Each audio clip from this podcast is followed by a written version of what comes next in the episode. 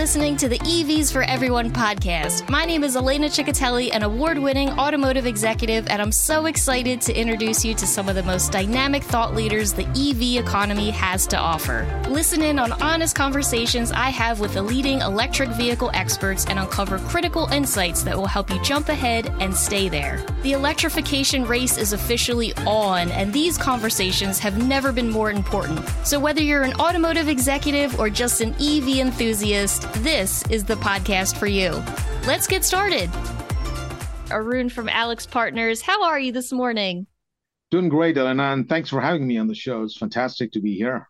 Oh, I'm so glad that you're here. And we have met at many a conferences over the years.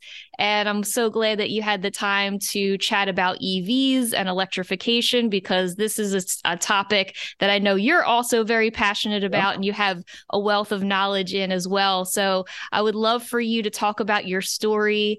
I started in automotive. Um, now I'm going to date myself. It's uh, 1997. Um, after graduate school, I uh, was very interested in working in automotive. So um, I, I was very interested in working more on the virtual product design, really designing products uh, using computer models, mathematical models. So um, I worked for this great company called Altair Engineering uh, back in the day, and uh, you know they produced um, um, crash uh, NVH type simulation software, and they also had a, a consulting um, arm which focused more on helping um, auto OEMs, you know, solve difficult problems, uh, also solve some, you know, as as additional capacity, whether it's new type of analysis that they haven't done it internally, or even sometimes surge capacity.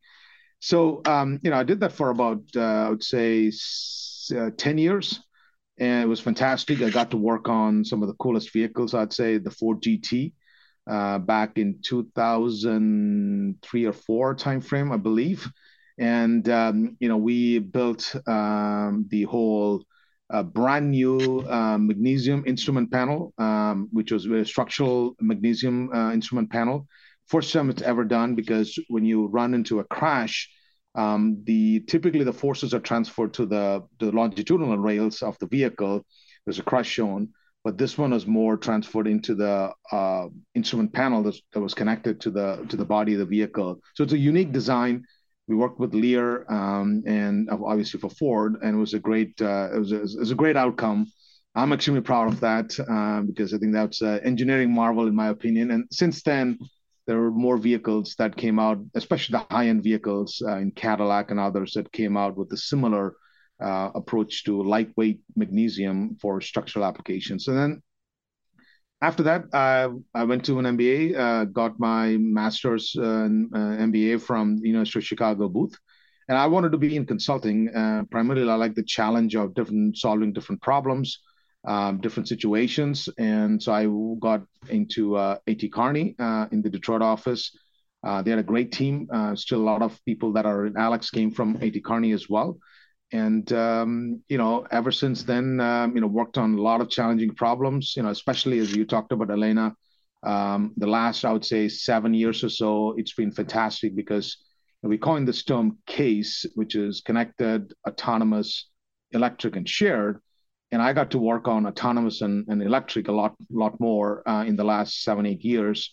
And then in the last three or three or four years it's been a lot about seeing the real transition seeing how uh, OEMs are thinking about um, capital being deployed, how suppliers are thinking about um, how they transition from you know a predominantly uh, internal combustion engine to electrics. And then there's also the after sales and aftermarket, which I think is seeing a profound change. Um, the aftermarket a little less so because I think the vehicles uh, we need to have more vehicles sold into the car park. So so that's kind of been my journey. And, and i'll tell you it's it's been fantastic you know being in a lot of conferences with you and john and you know just hearing you know, people's perspectives. I think this is a quote came from um, uh, mark fields uh, the ford uh, ex-ceo the transformation that we have seen in the last five years is almost equal to the 100 years worth of transformation that we have seen in the last 100 years of automotive right? That to me sums up the change. And it's very positive um, view going forward because a lot of challenges, but I think the end state is going to be fantastic.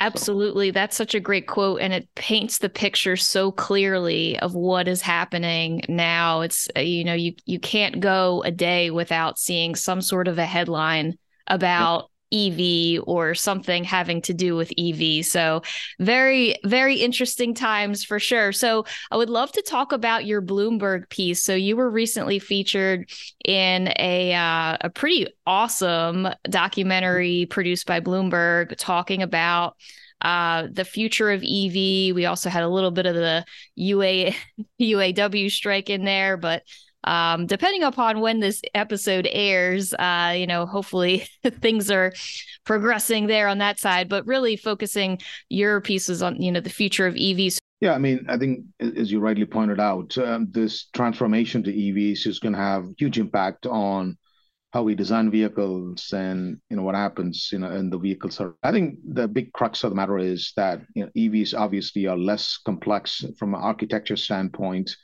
and um, you don't have the engine transmission.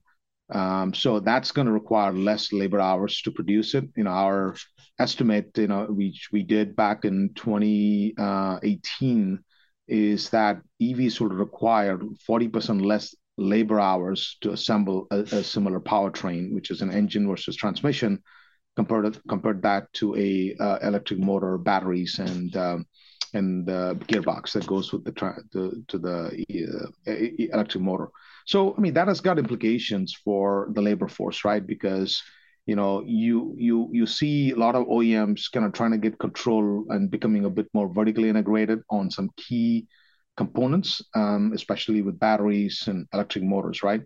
Now, even if you do all of that and bring that into the OEM, it's still going to be a lot less um, number of people that's required to assemble an EV, uh, especially on the powertrain side, right? So that becomes a concern for um, the UAW and you know anybody who actually has a decent living in this country, uh, producing, uh, manufacturing, assembling vehicles, right? So that's kind of a big uh, factor that's driving a lot of the negotiations with the OEMs and and UAW to make sure that there's a bit more certainty that you know we're not uh, outsourcing more jobs to suppliers or, or you know we're trying to bring them back and that we're filling up these plants that uh, eventually will not have a, a, engine or transmission produced right? So you see you know three things that going on. One um, existing plants are being converted to um, ev e-motors electric motors and, and battery plants. And then there's a other end of the spectrum where you're going to see some plants that are being will be eventually shut down because you know you, just have excess um, uh, capacity there. You don't need it anymore, right? So I think that is kind of the, a big piece that you know, as I talked about this to Bloomberg and some other experts too, is how is this going to play out, and then you know what's that uh, end state is going to look like. And I think that's anybody's guess at the moment because, as you mentioned earlier in the article, um, you know the EV sales are slow right now, but I think longer term, you know, we're kind of ramping up into that S curve. Uh, where you're going to see more sales as new models come about. Um, I, still believe that the EV uh, growth is going to come uh, because a lot of the forces that are coming in from new vehicle, new product introductions, the infrastructure is getting better, not there yet. And then the consumers are warming up to the idea that, hey, you know, EVs are, not as bad as I thought from a chargeability standpoint or being able to find um, infrastructure, right? So I think those are the kind of things that there are still to be determined.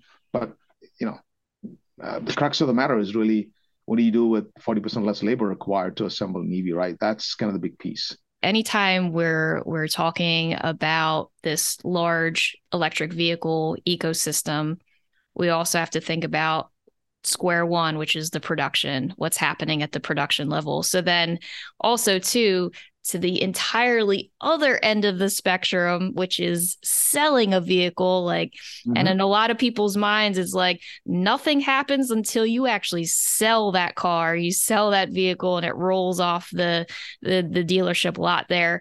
If you had your crystal ball, you know I'm going to ask you this question. If you had your crystal ball, uh, you know where do you see the inflection point might be, or maybe a, a, a turning point for EV sales?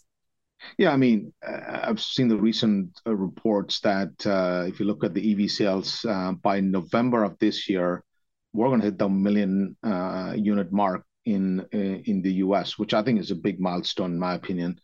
So we are seeing growth. And I think I look at this EVs as a bit of a longer-term play, right? In the sense that it is not something that you track sales month per month or you track sales on a year-over-year basis. I think you have to kind of look at the longer term. Are we going in the right direction in the longer term? And I think the answer is, in my opinion, is yes. And I think you know the state of the state of the union today is that, yes, there is some slowness on the EV sales. And I think there's a lot of other factors too. Um, you know, I think consumers are stretched in terms of being able to buy vehicles. Affordability is is is becoming an issue. I think we've been talking about that for the last year or so. Um, an average transaction price is at $45,000-$46,000.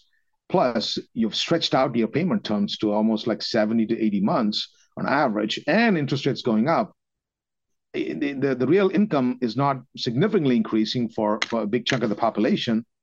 Well, you know, it's going to push some. Uh, and the other thing is also EV sales have been premier, predominantly concentrated on the uh, prime, uh, super prime segment, right? So you can only buy so many cars, and they're being watchful and thoughtful.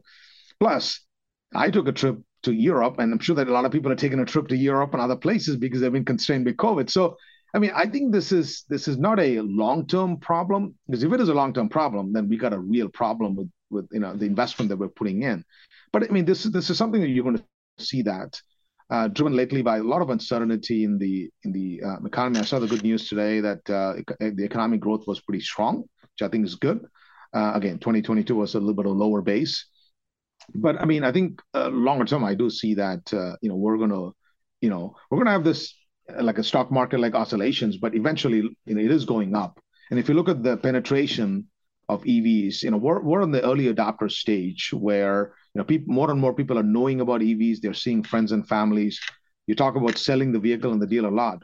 One of the we did a we did a survey last year. One of the prime reasons why people buy EVs is because my friend or a family member owns an EV, and that's what drives everybody to go buy it. And I think I don't think I've seen anybody talk about, a you know "I want to wait because I'm not sure about the product." I think good products are coming out. So I think I think longer term, I'd still see it's more of a positive um, spin to it.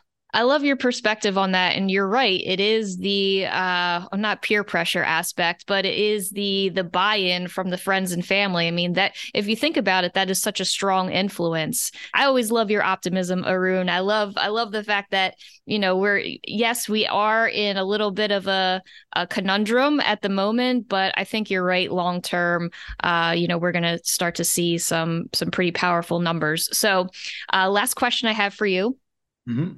What are you excited to work on in 2024? What is exciting about this this EV transition uh, is that with the uh, Inflation Reduction Act, we see the supply chain fundamentally changing in North America, right? You know, you, you have to build a supply chain in uh, North America all the way from mining ore, whether it's lithium or phosphate or whatever you call it, and then process that capacity, and then being able to uh, you know, produce uh, discrete um, cathode uh, active materials or anode or whatever that that goes into the batteries, right?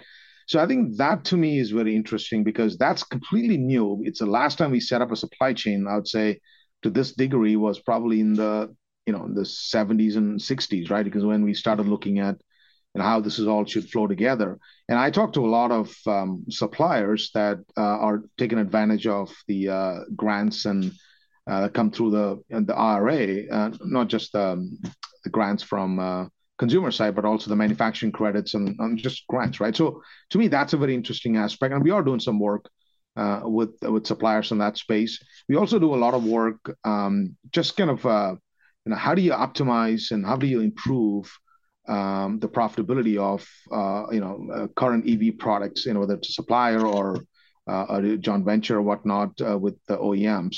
The last thing I would say is um, you know, a lot of suppliers are figuring out how they transition uh, their product portfolio to EVs. And I think if you look at our survey that we did last year, you a third of them have a clear view that I want to exit some existing internal combustion engine products and get out and replace that with EV-related products. And then there's another on the other end of the spectrum. We've got another third, or let's say 30% of them have no clue what they want to do, right? Either they are going to ride the EV um, or the ICE wave and then just kind of call it a day. Um, so those are the kind of things where you see two ends of the spectrum and kind of walking across that spectrum and being able to put some thoughtful um, answers and and ask the right questions so that they're like, wow, we didn't think about that. Maybe that's an opportunity we should get in and deploy capital. To me, those are fascinating things that we're working on in 2024, um, just specifically on the EV side. Excellent. Well, uh, we will definitely need to do an update episode in 2024 and get an update on all of those projects because I know that you're going to have some really cool and exciting updates. So, um, I would be remiss if I didn't give you a chance, Arun, to let folks know how they can reach out to you or how they can learn more about AlixPartners. Yeah, so uh, just real quick on AlixPartners, you know, we are a global management for a consulting firm automotive is uh, in the top three of the largest practices. We have uh, representation in North America, Europe, and Asia. Uh, we've got close to 300, 400 consultants. You can go to alixpartners.com. You can search for our people, uh, myself. Just you know, uh, go to the people section. You can find all our experts in automotive, um, and obviously reach out to me um, at akumar at alixpartners.com as well. Excellent. I will also put that in the show notes so it is easily accessible. Arun, this has been a great conversation. Again, congratulations on the Bloomberg piece. Thank you. as soon as I heard about it, I was like, yes, we have to do an episode now. This is perfect. So, Arun, always great to see you, and I will talk with you soon. All right. Thanks, Elena. Great to see you as well. And a good, really good conversation, good questions, and good, great conversation. Thank you. So much for listening to the EVs for Everyone podcast. If you enjoyed this episode, go ahead and subscribe to the show and leave a five star review with a comment. We read every single comment, so thank you in advance. If you have an idea for an upcoming episode or you would like to be a guest on the show, go to EVs, the number four, everyone.com slash contact. That's EVs, the number four, everyone.com slash contact. Until next time, keep charging forward.